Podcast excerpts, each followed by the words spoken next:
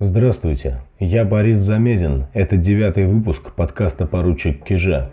В прошлый раз мы немного прояснили ситуацию с историей русского крестьянства, которое на своем хребте фактически тащило всю империю, и из-за непомерного давления этот хребет все-таки сломался.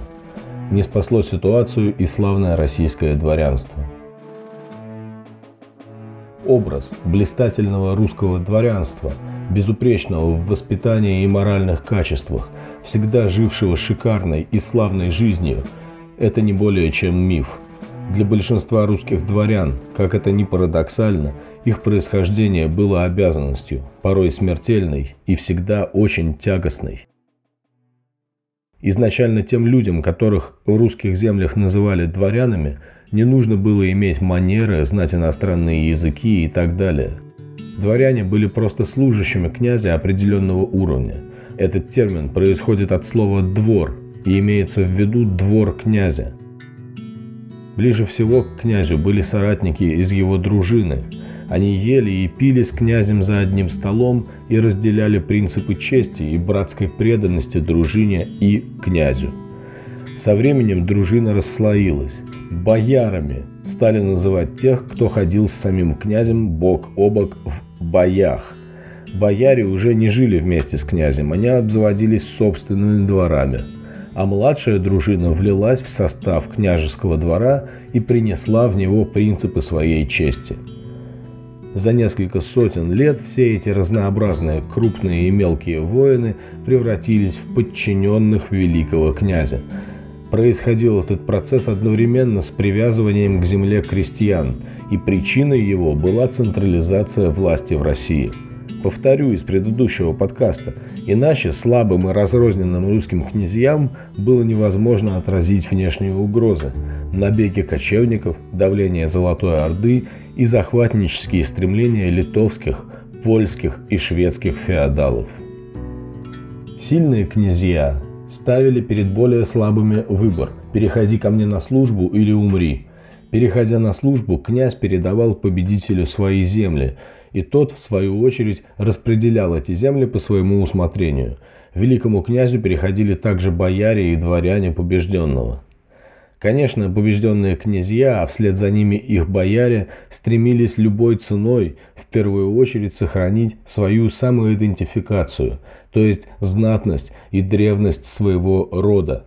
Это во вторую очередь заботились о землях и званиях. А великие князья со своей стороны стремились всячески размыть, подчинить, а при невозможности и уничтожить потомственную аристократию, чтобы она не становилась слишком сильной и не претендовала на его великого князя престол. В противодействии этих двух сил и есть вся суть истории российского дворянства.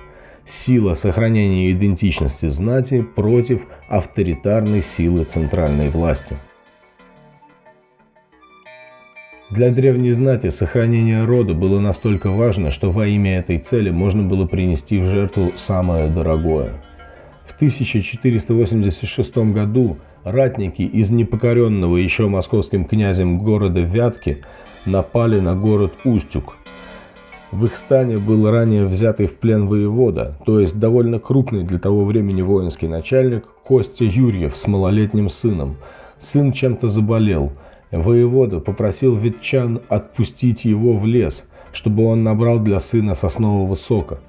Взяв топор, Костя Юрьев ушел в соседний городок, нанял лошадей и погнал в Москву поклониться великому князю. Сына ветчане убили. Только ли трусостью руководствовался воевода Костя Юрьев, бросивший сына во вражеском плену? Решайте сами, но стоит помнить, что часто от родовитых людей зависели множество их родственников, их бояре и дворяне, да в конце концов их крепостные крестьяне. И логика таких людей могла быть другой. Жену возьму новую, сыновей новых заделаю, главное сохранить наш род, наши имущественные права и нашу фамилию. Ведь даже фамилии тогда были только у самых родовитых людей. В XV веке, когда в Москве княжили Василий Темный и его сын Иван Великий, начала создаваться система управления служилыми людьми. Княжеские земли были поделены на административные части, и все это записано в документах, называемых писцовыми книгами. Отдельно велся учет служилых людей и воеводских назначений, разрядные записи. Основной наградой от государя за службу были поместья, поначалу дававшиеся в условное держание, но постепенно государева служба, как и поместья, начали переходить по наследству. И все равно это пока еще не было дворянство. Скорее, огромная бесформенная масса людей, зависимых от московского государя.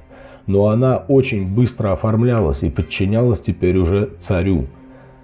В 1556 при первом московском царе Иване Грозном вышло уложение о службе, окончательно скреплявшее землевладение и службу государю. С каждых ста четвертей земли помещик обязывался выставлять человека на коне и в полном доспехе. Выставишь больше – получишь преимущество, меньше – доплачивай деньгами. Не явишься по приказу царя и великого князя на смотр – тебе конец.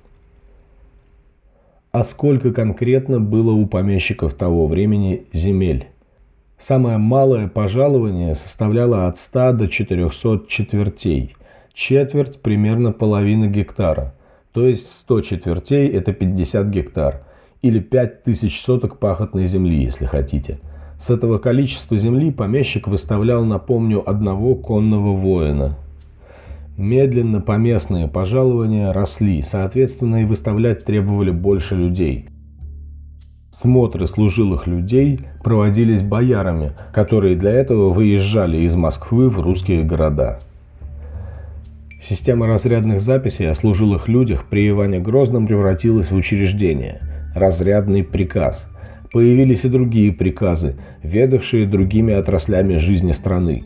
В общем, из способных и сильных людей царь с помощью земельных раздач формировал для себя опорную среду, которая поставляла воинов и чиновников. Циклопическая машина российского государства начинала функционировать. Любое сообщество людей биологически склонно к выстраиванию иерархий. Влекомая силой сохранения идентичности, русская знать тоже строила свою внутреннюю иерархию. Говоря простым языком, еще предки русских дворян были помешаны на том, кто в авторитете, а кто шестерка. Называлась эта система иерархии местничества. Кто ближе сидит к князю на пирах, тот ближе сидит и в Боярской думе, тот выше стоит на ступеньках крыльца, когда великий князь совершает свой выход.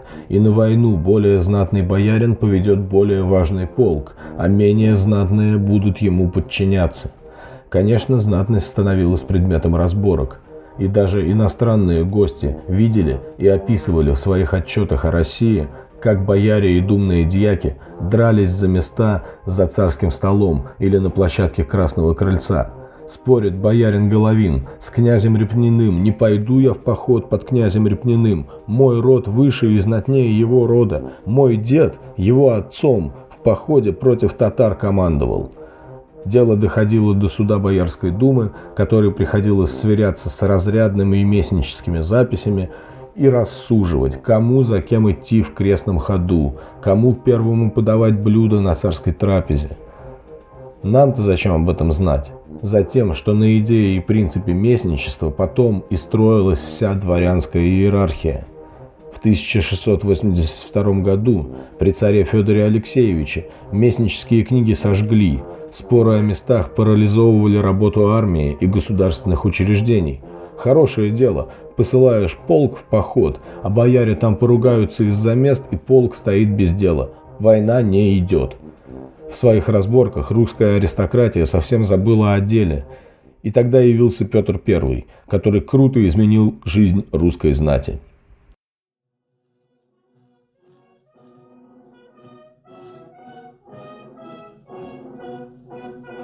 Когда Петр пришел к власти, знатнейшие бояре и князья а еще русская церковь, владели огромными землями и сотнями тысяч крестьян.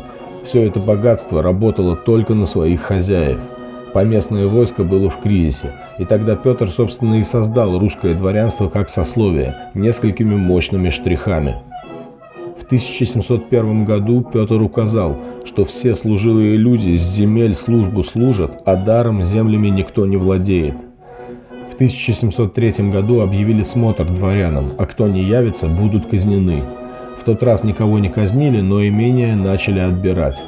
А в 1721-22 годах прошел общий смотр, в процессе которого вышла табель о рангах 1722 года. Это был список всех военных, гражданских, морских и придворных чинов. Теперь все дворяне с 15-летнего возраста были обязаны служить государству. Это было условием дворянского звания и владения землей.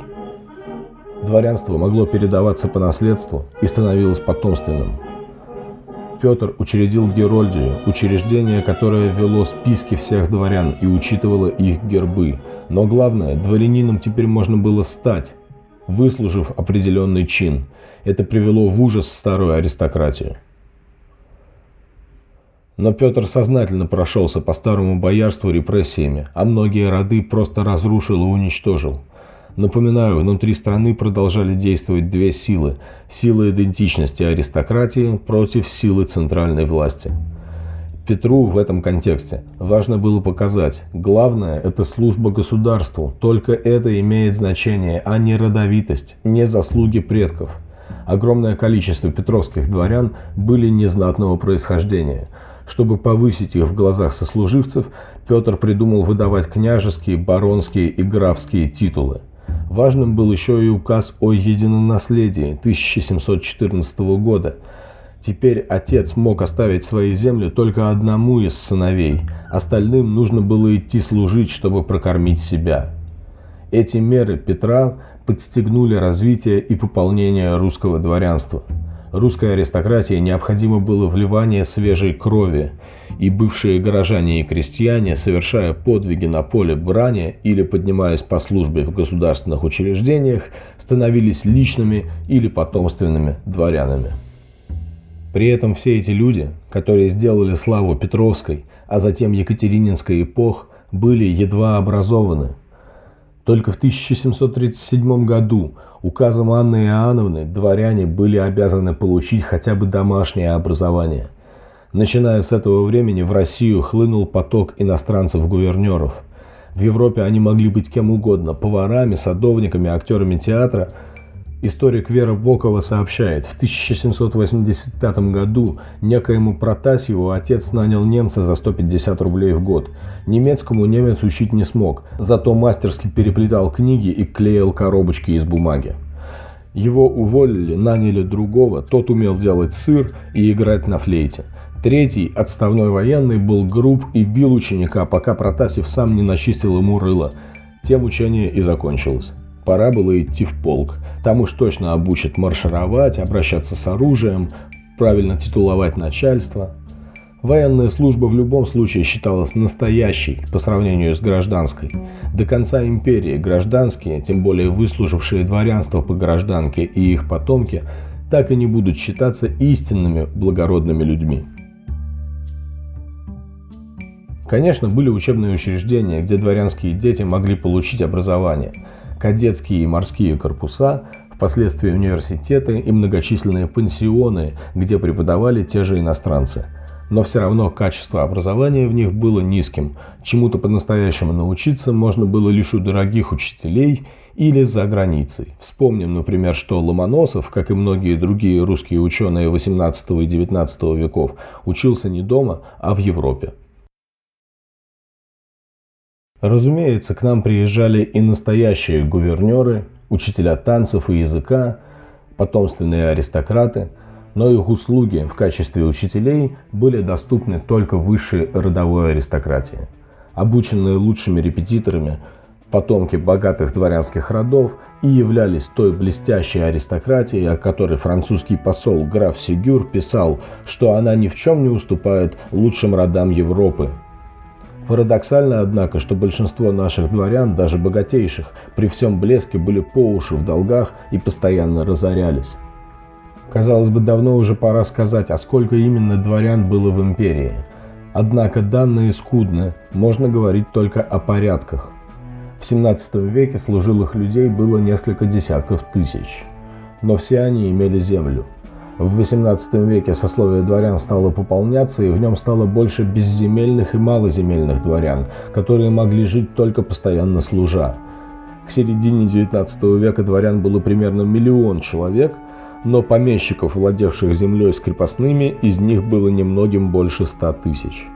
Ну а среди помещиков пропорция была такая – Дворяне, имевшие меньше ста крестьян, а это нищета, на приличный экипаж и тем более на службу в столице денег не хватит, составляли две пятых от всего дворянства, но владели менее чем пятью процентами всех крестьян. А вот крупные помещики, у которых было больше тысячи душ, владели почти половиной всех крепостных. Самих таких крупных помещиков было менее 5%. То есть пропорция ясна, большинство дворян едва сводило концы с концами. Почему? Потому что служба в армии была очень дорогой. Столь дорогой, что к 1762 году российское дворянство правдами и неправдами разработало и через императора Петра III провело манифест о вольности дворянской. Согласно ему, служба государству теперь рассматривалась не как обязанность, а как почетный долг дворянина. В 1785 манифест был уточнен и подтвержден жалованной грамотой дворянству. Теперь ситуация была такова. Дворянин мог сам выбирать, сколько ему прослужить, и в любой момент выйти в отставку. Вообще не служившие дворяне обществом и государством рассматривались как неполноценные и не допускались к участию в дворянских собраниях. После манифеста и жалованной грамоты русское дворянство стало абсолютно свободным сословием.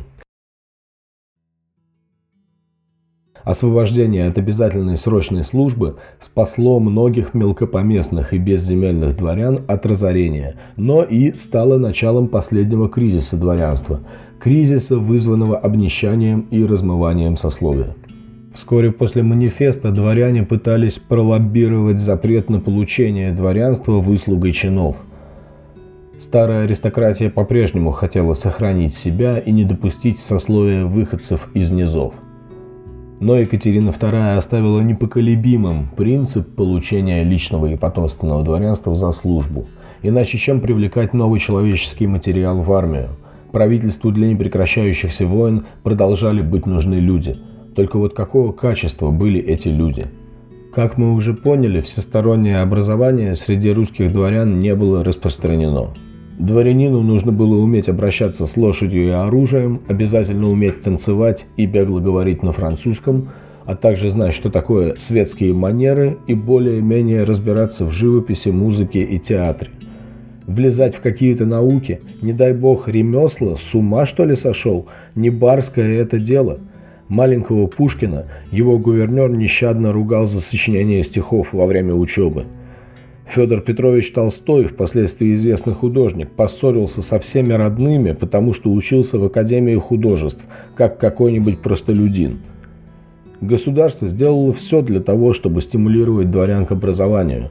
Отлично отучившись в корпусе, лицее, университете, можно было получить сразу восьмой или девятый класс, эквивалентный капитану или майору армии, но нет – Профессионализм, глубокие знания никогда не причислялись к классам дворянских достоинств. Главное было по-прежнему не приносить пользу Отечеству, а быть знатным. Лев Толстой писал «Я аристократ, потому что ни отец, ни дед мой не знали потребности образовываться для денег и положения в свете». А для чего же вообще служили дворяне? Для высоких чинов и знаков отличия – желательно для орденов, чтобы было чем гордиться.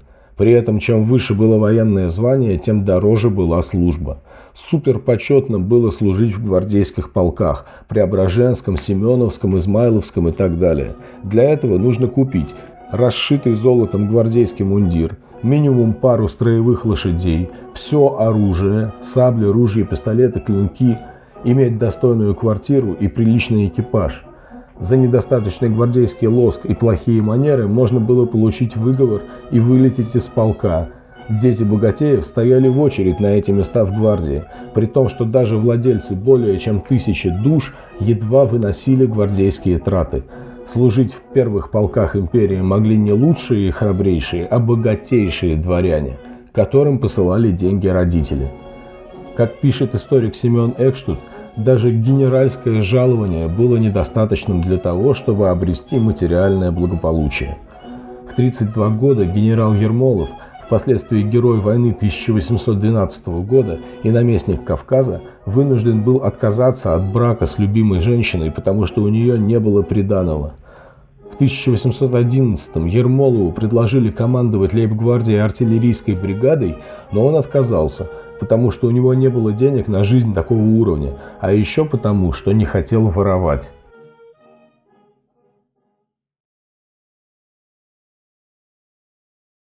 Как воровали дворяне в армии?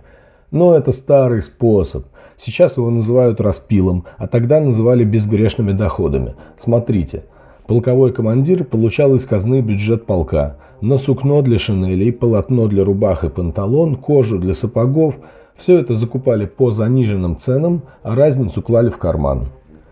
Отдельным искусством был ремонт, подбор новых лошадей.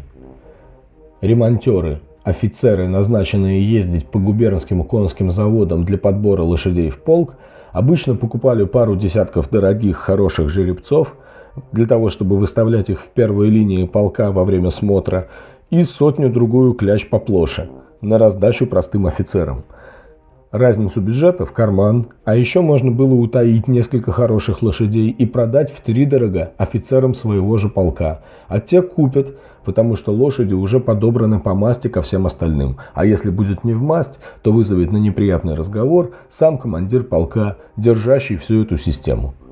Любой полковой командир таким образом становился очень обеспеченным человеком. При этом в обществе безгрешные доходы не считались прямо так уж воровством. Главное, судили русские, что полковник выставил боеспособный, блестящий полк, вон какие офицеры, красавцы, гордость русской армии. А за спинами у гордости русской армии были нищающие и перезаложенные имения.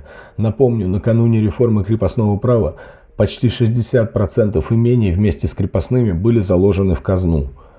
Уметь вести хозяйство и, не дай бог, жить для этого в провинции среди дворян считалось еще хуже, чем служить в гражданской службе, но только совсем зачуханный дворянин будет этим заниматься.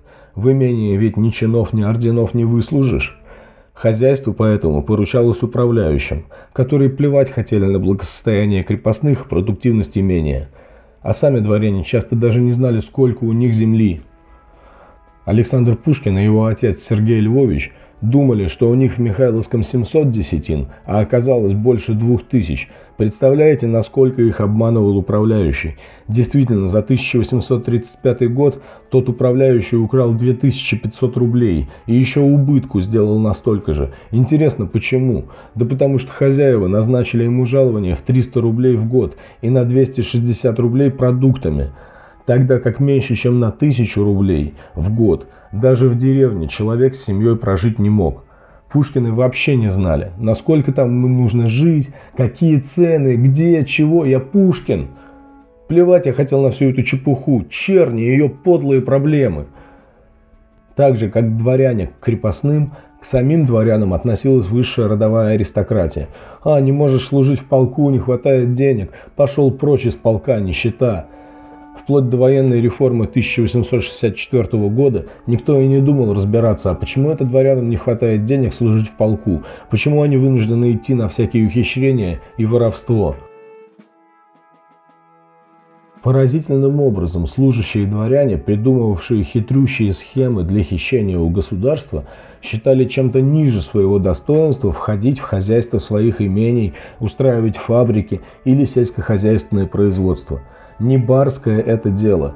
В результате земля сдавалась в аренду и закладывалась в дворянский, дворянский заемный и государственный заемный банки. Фактически учреждения, созданные для поддержания нищающих дворян. В масштабах империи деньги не работали. Они вращались внутри страны между государством и дворянами и тратились на войну, развлечения и шикарную жизнь. Подождите, а как же тогда торговала и производила Россия, спросите вы? Ну как, силами купцов, городского населения, силами государственных крепостных крестьян, занимавшихся производством, и, конечно, силами иностранцев, которые приехали в Россию делать бизнес. А дворянство в промышленном развитии страны участвовало по минимуму. Чтобы не создавать впечатление полного апокалипсиса, скажу, что в целом с начала XIX века многие из русских дворян стали, так скажем, приходить в себя. Они отправились в науку, в инженерное дело, развернулись литературные и общественные дискуссии в печати. Тем временем была упорядочена государственная служба, а приток дворян из нижних сословий был серьезно ограничен. Но, к сожалению, в исторической перспективе все эти события произошли уже слишком поздно. 1856 году Россия проиграла Крымскую войну, причем проиграла во многом из-за страшных злоупотреблений в армии. А тут подоспела и реформа крепостного права, о причинах и последствиях которой мы говорили в предыдущем подкасте. Для дворян она выразилась в том, что рыночные цены их земель упали в 2-3 раза, и они лишились собственности на крестьян. Бывшие крепостные продолжали работать на барщине и платить оброк, но уже со строгими ограничениями, а вместо денег дворяне получили банковские билеты и выкупные свидетельства, то есть ценные бумаги. Вот вам, милостивые государи, банк, вот биржа, вот ценные бумаги, торгуйте, зарабатывайте на росте бумаг, а также меняйте валюту, сказала дворянам государство – После смерти Николая I отменили огромную пошлину на загранпаспорт и открылись великолепные возможности путешествий и торговли с Европой. Но, конечно, это же не барское дело. Лишь единицы из дворян становились дельцами. Дворяне абсолютно не умели и не хотели экономически мыслить. Они бездумно обналичивали ежегодно поступавшие им выкупные свидетельства и ехали натурально в Баден-Баден, Женеву, Париж и Ниццу кутить. Во второй половине XIX века дворянина уже можно было встретить среди сотрудников газеты, среди актеров театра, дворяне стали художниками и сотрудниками железнодорожных контор. «Погибает великое русское дворянство», — говорили немногие оставшиеся старые аристократы, попивая кофеек на Лазурном берегу. А ведь именно они и вывели из страны в общей сложности гигантские капиталы, которые бы хватило для того, чтобы поддержать рушащуюся сословную структуру империи.